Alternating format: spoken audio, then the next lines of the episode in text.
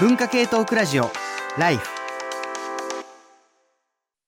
こんばんは、鈴木健介です。時刻は1時を回りました。文化系トークラジオライフがここから朝の4時まで生放送ということで、ちょっとね、あの、久しぶりな気もするスタジオなんですけれども、あの、今日、えー、っと、この後ね、SNS について話をしていくっていうのは今日の回っていうことになっておるんですが、この、まあ話をする中で、まあいくつか考えたことがあって、その考えたことの中の一つに、あの、ある曲の、あの、ことを思い出してね、あの、ジャニス・ジョプリンという超有名な、あの、まあ、シンガーが、アメリカのシンガーがいて、で、まあ、あの、トゥイニーセブンスクラブと言われる、いわゆるもう、あのね、27歳で亡くなってしまったロックシンガーの中にも、名を連ねる、まあ、有名なシンガーですけれども、その彼女がね、亡くなる3日前に、まあ、録音したと言われる、まあ、あの、本当伴奏なしで歌ってる曲、メルセデス・ベンツっていうね、曲があるんですけれども、まあ、この曲、まあ、どういう曲かというと、although won't you buy me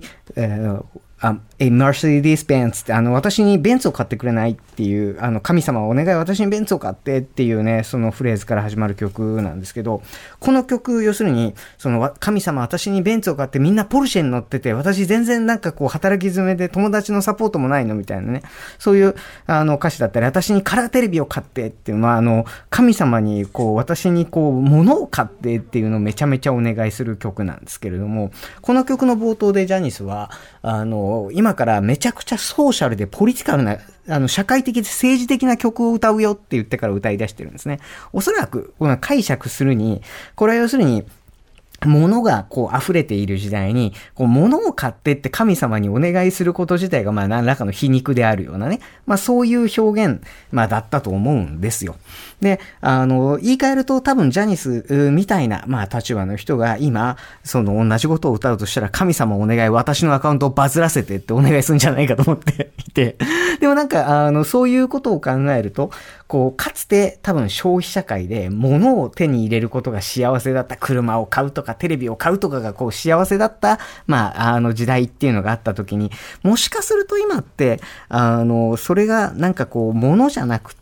それこそ名声とかバズるとか、なんかフォローされるとか、なんかそういうことになったり、あるいは、あの、もしかすると、それも含めて私の SNS アカウントが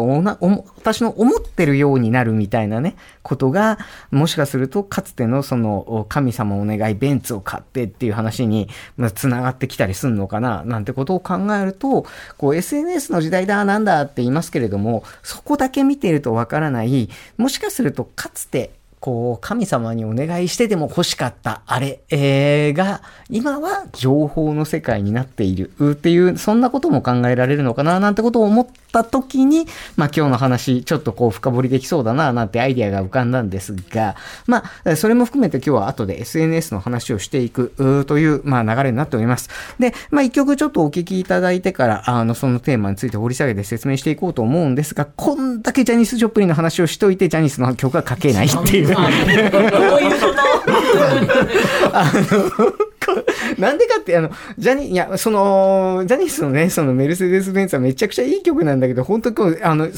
1分半ぐらいで終わるし、すっごい地味というかね、あの、伴奏もないんで、もうちょっとちゃうかなというのもありつつなんですけれども、そのジャニス、まあ本当に声が、あの、地声に、あの、ディストーションかかってんじゃないかっていうぐらい、すごいこうね、あの、特徴的なハスキーなあ声をしている、文字通り、その、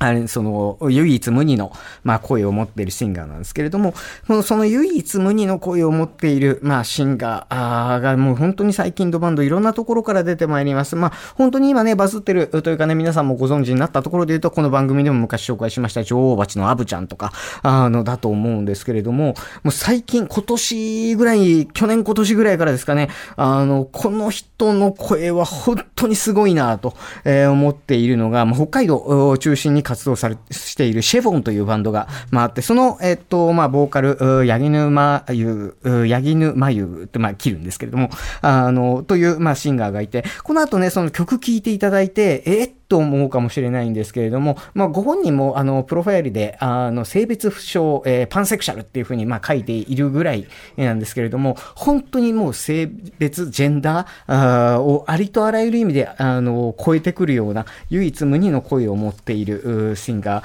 今年どっかでライブ聴けたら、あの、もうすでにね、対バンツアーも年末に向けて決まってるそうなんで、どっかでライブ聴けたらなと、思っているバンドの、えー、今年の7月の新曲ですね、えー、紹介介したいと思います。聞いてください。シェボンで、僕らの夏休み戦争。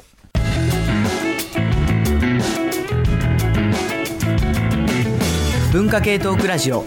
ライフ TBS ラジオ文化系トークラジオライフこの番組ではスポンサーを募集しています。生放送のほか、ポッドキャストでも CM が出せるお得なプランなどご相談に応じますので、ご興味のある方はメールアドレス life.tbs.co.jp まで。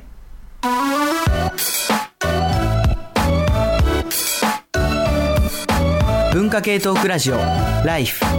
TBS ラジオ文化系トークラジオライフ赤坂 TBS ラジオのスタジオから生放送でお届け中ということで、オープニングでもね、少し話したんですけれども、今日のテーマが SNS 絡みということになっております。2023年の8月に SNS 絡みでというと、もう話題としてはこれしかない。つまり、Twitter とかつて名乗っていたというか、かつて名付けられていたサービスが、もう今週ぐらいですかね、ドメインも x.com に変わり、X という、まあ、サービス名自体、あるいは、まあ、ブランド、えー、プリのアイコンも全部変わってしまったというところです。で、まあ、あの、ずっとね、ツイッターを使っていた人、あるいは思い入れのある人からすると、いろいろと、まあ、残念だなという声も聞こえてくる中、この SNS に、まあ、あの、代表される、こう、情報の社会に、ね、現れる自分というのが、もしかすると、あの、言ったらその自分の生身の肉体と同じぐらい大事なものになっちゃってるんじゃないだろうかというようなことをこうちょっと発想しまして、えー、皆さんにとってこう SNS って一体何なんだろうなというのをこう掘り下げていきたいなというふうに思っております。対して今日はさよならツイッター私にとっての SNS ということで、あのリスナーの皆様からのメールを募集してます。あなたが SNS の一部を変えられたり廃止されてしまったりしたらそれに対してどんなことを感じますか？というテーマです。あのまあ、気楽にね、あの、SNS がこんな風になったら嫌だな、みたいなことっていうのを、その、お寄せいただきたいと思っております。あの、番組中もね、今日もいっぱいメールいただいてるんですけど、番組中もどしどしお寄せいただきたくて、えー、メールアドレス、life.tbs.co.jp、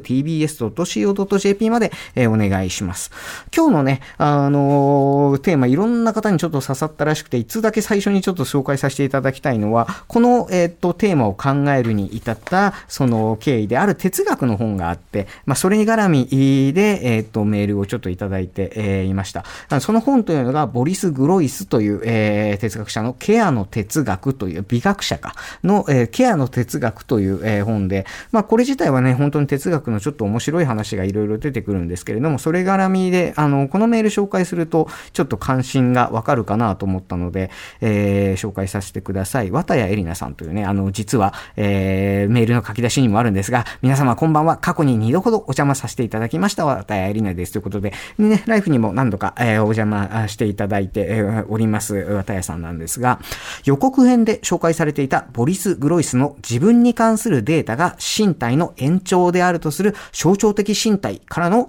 チャーリーさんの SNS を営むのはセルフケアの一部なのではというインスピレーションに関して、身に覚えがありすぎる、忘れる前にと感じ、随分時の早い投稿となりました。さて、SNS、旧 Twitter、現 X をよく使っています。これまでに2万回以上投稿し、自分が押した総いいね数は18万以上とかなりの時間を費やしていると言えます。何かをハブにしながら緩やかにつながり、様々なコミュニティ、あるいはサードプレイス的な居場所が形成されていくのを目の当たりにして、ああ、SNS の意義ってそんなところにあるんじゃないかと感じ、雑多なところも含めて好きです。そんな X に来月でサービス終了しますと告げられたとしたら、自称いいねの女王を名乗れなくなる寂しさや煩わしさこそ覚えても、私が悪いわけでもなければ同行できることでもないし、と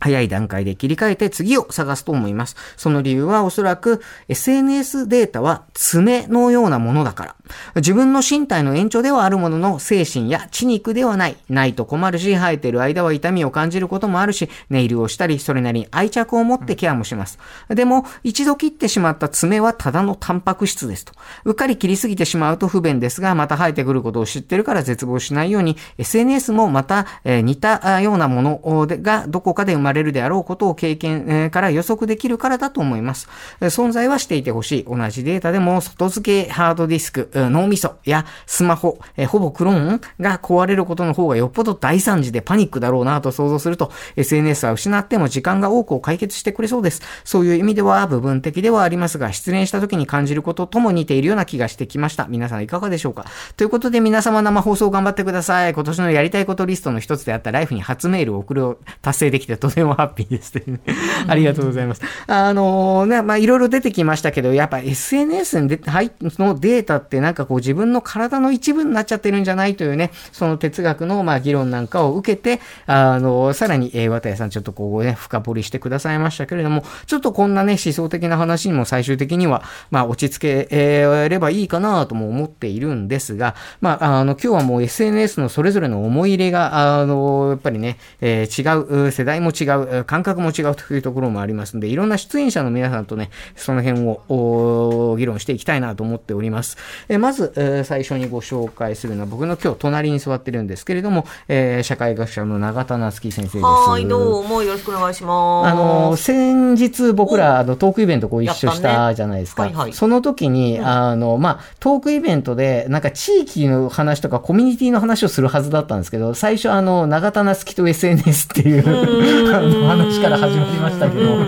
なんか SNS も含めて、その、な、あの、ご自身の世代、まあ僕らのようなよ40代にとって、やっぱり SNS から広がっていった縁みたいなのって、結構こう自分自身の人生の大きな一部だよね、みたいな話がありましたよね、めちゃくちゃあるでしょ。もう私はね、あれですよ、氷河期世代を代表してですね、もうインター、インターネットこそ我が人生の支えなりっていう話を今日はもうさせていただこうかなと思っている所存でございますよ。いや、もう本当にその SNS って、まあ日本であの普及をし始めるのがおそらく2004年ぐらいに、まあ2003年に Google がオーカットっていうのを確かリリースしていて、あれ2004だったかな。だねうんで、その後まあ Facebook だったり、日本だと Mixi とかうんグリーが、あのどちらもまあ、ね、SNS だったんですよ、最初は。あの若い方ご存知かどうかわからないですが。で、っていうのが出てきて、だからもう20年ぐらい前に始まってるものだから、その SNS からそのインターネットで自分の情報を発信しだしたっていう世代も、当時20代だったとしてももう40代なんですよね。そう考えると、今の若い方、親御さんが独身時代に SNS をやってたっていうの知らないかもしれないから、このあたりのね、ちょっとこう時間、えーもう積み重ねてくるだけやっぱ感覚違いますんで、いろいろとあの語りたいことがあるだろうと思って今日はお呼びしましたのではいよろしくお願いしますぜひ よろしくお願いします。はいえー続きまして、あの、この、えー今日の番組のテーマを聞いて、いや、それはちょっと喋りたいことがあるぞという反応をもう見て、あの、オファーをさせて、えーいただきました、教育者、哲学研究者の近内太さんです。よろしくお願いします。近内さんもご無沙汰ですね、来ですね、3年ぶりぐらい、ちょうど3年ぶりぐらいですね。いや、まあ、あの、前回はね、その、世界は贈与でできているの話が、まあ、軸にありつつも、ありまあ、ちょっと、あの、以後、それ以後も僕、贈与論とかいろいろ勉強さ、しているので、はい。まあ、あれも結構ね、早いテーマだったなとは思いつつ、今日また、なんかその話とは随分、あの、遠いところから SNS って感じでなんですけれども、なんかぱ引っかかるとこあったんですか、いや、やっぱ、ケアっていうキーワードとか、あのね、あの、きあの予告編でも傷つきやすさみたいなキーワード。僕、多分、僕も SNS が、あの、急に、あの、API の制限がかかるでしたっけ、で、見れなくなった時に、あの夜結構絶望したんですよ、なんか。なんかやっぱり、すごく一人で遠くの、なんか、国に来てしまったみたいな孤独感みたいな、なんか寂しい夜だ、終わるんだな、みたいな。まあね、復活っていうか見見れるようになったけども、なんか、僕は多分 SNS 上のログって、あれ多分傷の履歴だと思うんですよね、自分の。黒歴史って言っちゃうとなんか茶化してるけど、多分あれ多分傷なんですよね。なるほど。だから愛おしいんだと思うんですよね。あ、好き。そういう話好き。で よかった。そうあれはでもやっぱ SNS の、ね、自分のログってやっぱあれやっぱやっぱあれはセルフケアにななりかけてるものだと思うんですよね。やっぱりその誰かに向けて宛先に何かをを残してるっていうのは。そう、なんかね、それがなんかちょっとこう、いや、今みたいな、こう、ああ、なんかそういう風に、こう、受け取りたくなるよねっていう、ある種のまあロマン主義なんだけれども、うん。でも、ただのデータじゃんと言ってもしまえばただのデータでもある。なんかこの際、このこう、二つの、なんかこう違う側面がくっついちゃってるところに今日のなんかこう話の根幹があるような気がしていて、まあ最終的にはね、そういうまあ思想的な話もするかもしれないですけど、何せあの今日はあの予告編で喋ったらね、あの、いやまあ SNS に全然思い入れないんですけど って人ばっかりで僕困ったので、思い入れある側としていろいろ聞ければとも思ってます。す。でね、僕そんな思い入れないと思ったんですよ。そのね、あの、制限かかったあの夜に、あ、結構僕にとって大切なものだったんだってのに気づいたり。失って初めて気づく大切さ。完全にあの夜がかなり、ちょっと呆然としたというか、あこんな気持ちになるんだ、この今日、この夜にっていうのが、あれいつでしたっけ ?7 月？頭ぐらいうん。うん。そうだったんですよね。なんかね、その、その感覚がね、逆になんかこう、多くの人にとって、であの、そこまでどうでもいいと思ってたけど、見れないって言われるとか、アイコン変わって初めて嫌だなってなる感じっていうのに、まあ今回のテーマの肝はある気もします。うんどうぞ今日はよろしくお願いします。ます。えーさて続きましてはですね、もう本当にこの番組ずっと俺は出て欲しかったし、一回名前も出したりしているんですけれども、えーご紹介させてください。日清基礎研究所生活研究部研究員の広瀬亮さんです。こんばんは。よろしくお願いしよろます。しくお願いします。あのーずっと呼びたかったのは、はいあの、日清基礎研究所って、そのコラムのサイトを持ってるじゃないですか。そうですねはいで、まあ、あそこに、その書いてらっしゃる、もう記事とかはもう本当に僕、他の方も含めてずーっと、もうほぼ、ほぼ全部読んでて。ありがとうございます。ね、だ広瀬さんの記事も、もう出始めた時から、この人の記事は、社会学部の学生が卒論書くときにめちゃくちゃ参考にするだろうなと思って、結構紹介してたら、もうゼミ生に今すげえファンが多くて、俺の周り。だ今日も出るって言ってたら絶対聞くっていうのが何人かいたんですけど、っていうので、もう一方的なファンなんですけど、広瀬さん自身もなんか、あの、この、あ僕とかもちょっとご存知だったいや、もう、もちろんですよね。この論文を書くときにまず読んで、で、今でもやはり机のデスク、あの、会社のデスクに置かせていただいてて、で、あの、まあ、来月本を出すんですけれども、そちらでもやはり中心の概念として使わせていただいております。もう、もう今や憧れの、ね、研究者さんが目の前にいるってことだけでも、もうすごく嬉しいですね。なんだこれは。あちょっと舞い上がっちゃってます。もともと、まあ、あの、前もね、その、この番組でちょっと名前を挙げたときに、日赤基礎研究自体はそれこそ、その年金とか、その所得とか、そういうことを専門に近いような、まあ、形で発信する方が多い中で、Z 世代について、まあ、書かれていることが、まあ、多くて、Z 世代を1000文字ぐらいで語りたいっていう2000字ぐらいあるコラムが 10, 10 本ぐらいあるかな、もう。そうですね。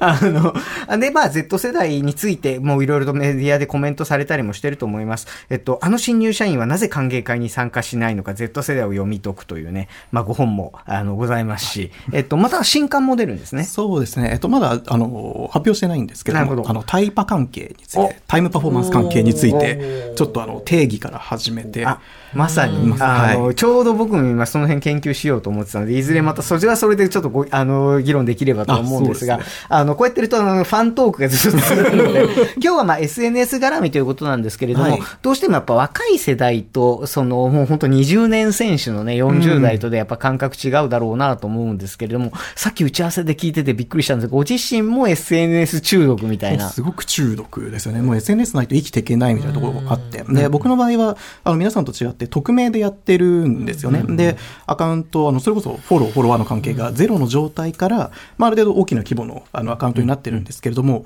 あの、手塩にかけて育ててるアカウントなんですよね。もう何年もかけてセルフブランディングして、どうしたらそのフォロワーが喜ぶだったりとか、あの、こういったあれならバズるんだろうな、みたいなのを、こう、まあ、ある意味、まあ、マーケティングですよね。で、しながらやっていってるので、とてもまあ自分の第、まあ、第二の人格といっても過言ではないでしょうし、そこに映る自分を想定して、日々の生活を送ってるところも逆にね。あるんですよね。だから、広瀬亮という、まあ、人格というよりかは、どちらかというと、その匿名のアカウントのために生きてるっていうところが、やはりあるので、この辺まあがね、さっきの永田先生みたいに人生と関わってる人と、うんそうそうそう私を映す鏡からひっくり返って、もう私の生活をこう作るうん基準みたいになっちゃってる、こう SNS の理由。まあ、この辺の感覚の違違いなんかも今日出てくると面白いなとえー思っております。いろいろとまあ聞きたいこともたくさんあります。今日はよろしくお願いします。よろしくお願いしますえー続きまして、サブパーソナリティ、えー情報社会学者、城西大学助教の塚越健さんです。はい、こんばんは、塚越です。お願いします。塚越くんも今日はまあ哲学絡みのテーマで言うと、そのさっき言ったね、グロイスのケアの哲学、フーコーの話とかも一瞬絡んでくるんですけれども、まあケアとセルフケアっていう概念がまあ出てきます。あの、今日何度か出てくると思うんですけども、まあ確認がてらで言うと、そのケアっていうのが、まああの、塚越さんの専門でもある、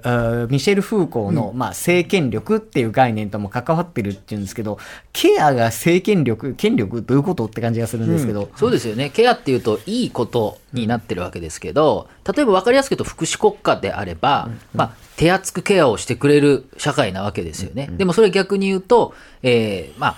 その国に国家が依存しすることになるということですよね。あ別に悪いことではないんだけれども、ねそうそう、人間が国家に依存するっていうことを、まあ前提としている。それは簡単に言えば、風光の観点から言うと、その生きる、ライフをまさに管理するっていうことになるので、それは、えーケアなんだけれども、グロイスからすると、それはある種のこう依存であったりとか、そんなに良いものじゃないので、じゃあ、ほ本当のっていうか、その対極にあるところの自分自身を、まあ、取り戻すみたいな意味でのセルフケアっていうのもあるんじゃないのかっていうことで、そこはそこに対地を置くので、割とケアとセルフケアがあの対極になってて結構面白い論論考というか本になってるっていう、まあ、そんな感じですよね。だからここで言うと、そのケアっていうのはもう誰かに何とかしてくれよって、その人におんぶに抱くで、その人が、その主体が何かしてくれないと自分のことがケアできないっていうものに対して、自分で自分のことを何かしていくっていう考え方を、をまあセルフケアって言った時に、さっきね、それこそ広瀬さんが言ったような自分のアカウントを手塩にかけて育ててるなんていうのも、まあセルフケアの一部なんじゃないかと、まあ考えようという議論なんですが、ねこれは情報社会学者としてはこの発想、俺はもう読んでピンときたんですけど、どうですか、いや別にあの僕も話を聞いていてあそうだなというふうには結構予告編のあの、予告編流す前にもちょっとね長く打ち合わせするんですけれども、まあそうだなって話で多少盛り上がったんですけれどもただあの予告編は僕とあのポテトさんはですね あんまり思い入れがない系なんですよね。SNS ね。そうそう SNS に思い入れがなくてなんだったらあの忘れられる権利みたいな、その10年前のちょっとしたツイートで結構あの燃えたりとかねするからね。キャンセルされちゃうあのアメリカの映画監督なんかもいたりするので、まあ、10年ぐらい経ったら全部一回ご破産でもいいんじゃないかみたいなことを むしろその亡くなったから、一気になくなっちゃうのであの時はああだったなみたいな思い出みたいなねあのそういう教習もあったりするのかなと思いつつもまあでも多くの人にとって当たり前に必要になってるっていう、まあ、象徴的身体ってまさにそうですよね、拡張された、まあ、爪のようなものとして、えー SNS の、まあ、人によっては爪なのかもっと大きいものになってるって今日話ありましたけれども、そことの関わりで考えていくと結構面白い議論になるんじゃないのかなっていうふうには結構思ってますよね。なるほどね。まあ、あの、という、まあ、議論をちょっと、まあ、受けてなんですけれども、お隣にいるのが作家の峰子沢メロン先生です。はい、峰子沢です。メロン先生、象徴的身体っていう言葉がこの本の中に出てきていて、はいはいはいまあ、言葉としては難しいんだけど、要は、データのその自分って自分の体の一部なんじゃないもうみたいな、まあそんなニュアンスで受け取ってもらえればと思ってそうですね、その予告編の話を聞いて、僕も小説でそういう話を書いていて、やっぱりそのデータ的実存みたいなことも言ってるんですけど、僕は。なんか全然もう、その、なんですかね、今、現実に生きてる僕らと、そのバーチャル空間とかいろんな SNS で、まあ、ある、さっき、や柳瀬さんじゃないや。あの、あれだ、広瀬さんが言われてた、自分のアカウントを育ててるって言ったけど、それってでも、その小説家が割と僕はずっとやってたようなことに似てると思ってて、昔はその私小説って多分僕は演じてたと思うんですよね。自分なんか自分のリアルな太宰も本名の自分と太宰って別だからペンネームがあってでやっぱりそのアイドルとか特権的なことだったと思うんですよ昔って。でまあ普通の人は自分しか生きられないからなんかそれがすごいあのカジュアルになってきてだいぶ時代は変わったなって感じがしていて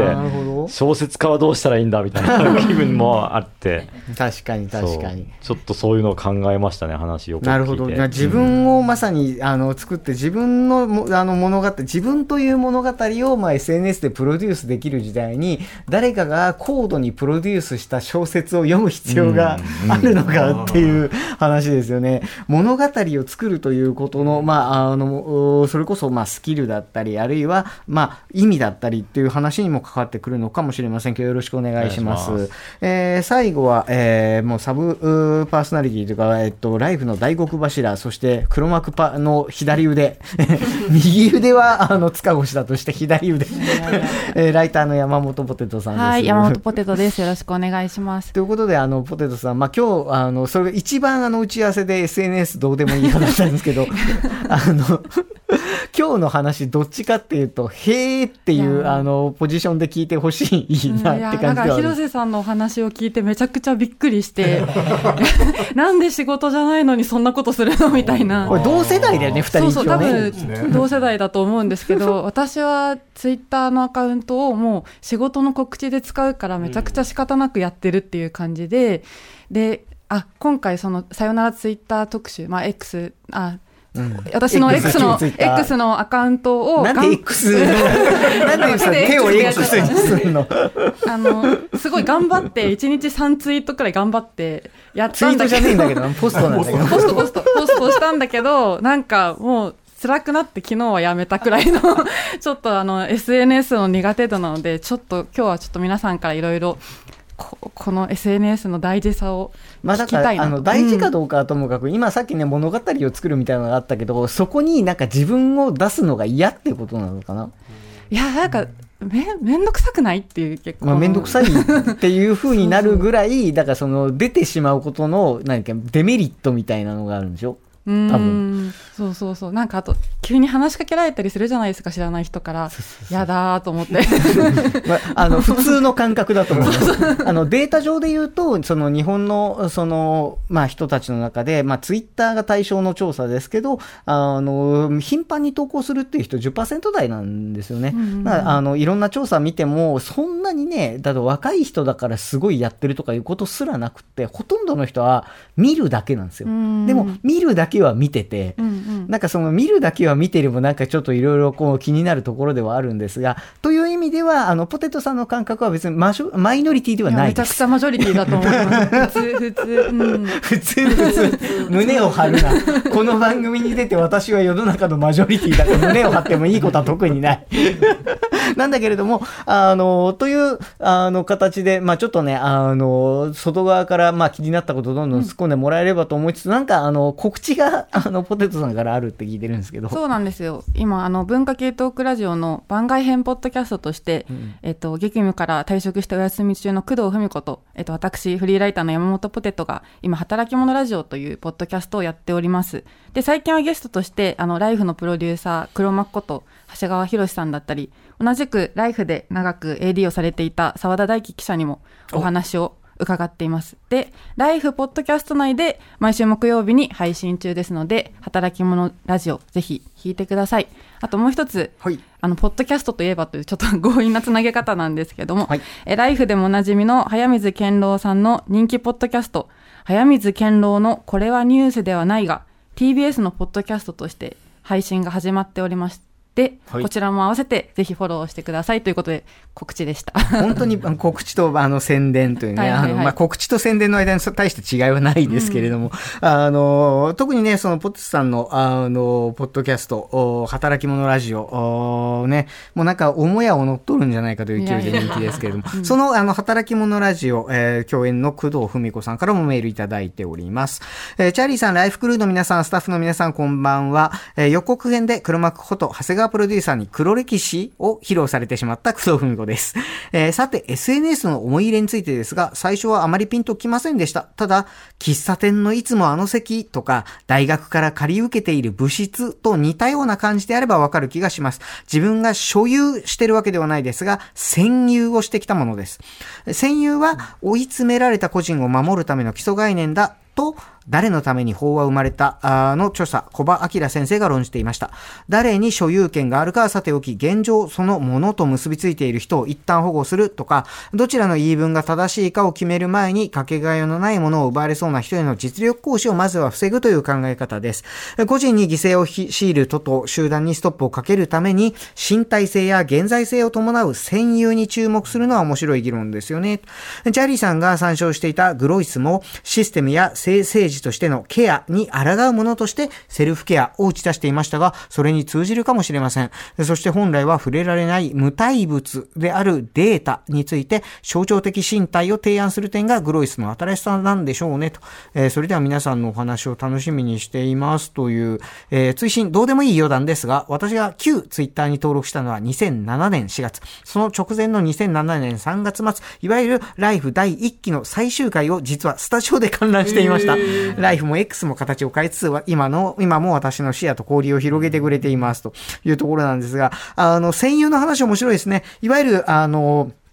もともとここでずっと商売をしていたんだから、その土地の権利はないけど、無駄に、こう、無意に追い出しちゃ、無下に追い出しちゃダメだろうと、まあいうやつ。これがね、こう、いこう、ぐるっとひっくり返ると、既得権だ、なんつってね、あの、批判されたりもしますけれども、そこにもういちゃってるんだから、それを、まあ、あの、権利だなんだっつって勝手に追い出しちゃダメだろうという話、そのいるっていうのを、データをそこに置いているんだから、まあ、勝手に追い出しちゃダメだろうっていう話に広げると、法的な根拠もありそうだということかもしれません。そうやって見ると、結構この話、いろんな人の頭を刺激しているようなんですが、あの、ナッキーさん、この後曲かけてですね、一旦、あの、ちょっと難しめの話したんで、一旦、あの、思い出語りとか、思い入れ語りとかをしようと思っていて、その思い入れ語りに行くのに、やっぱね、俺もこの曲は聴きたかったっていうのがあって、あって、あの、ぜひと思ったんです。いや、今年やっぱ夏フェスも含めてフェスいっぱい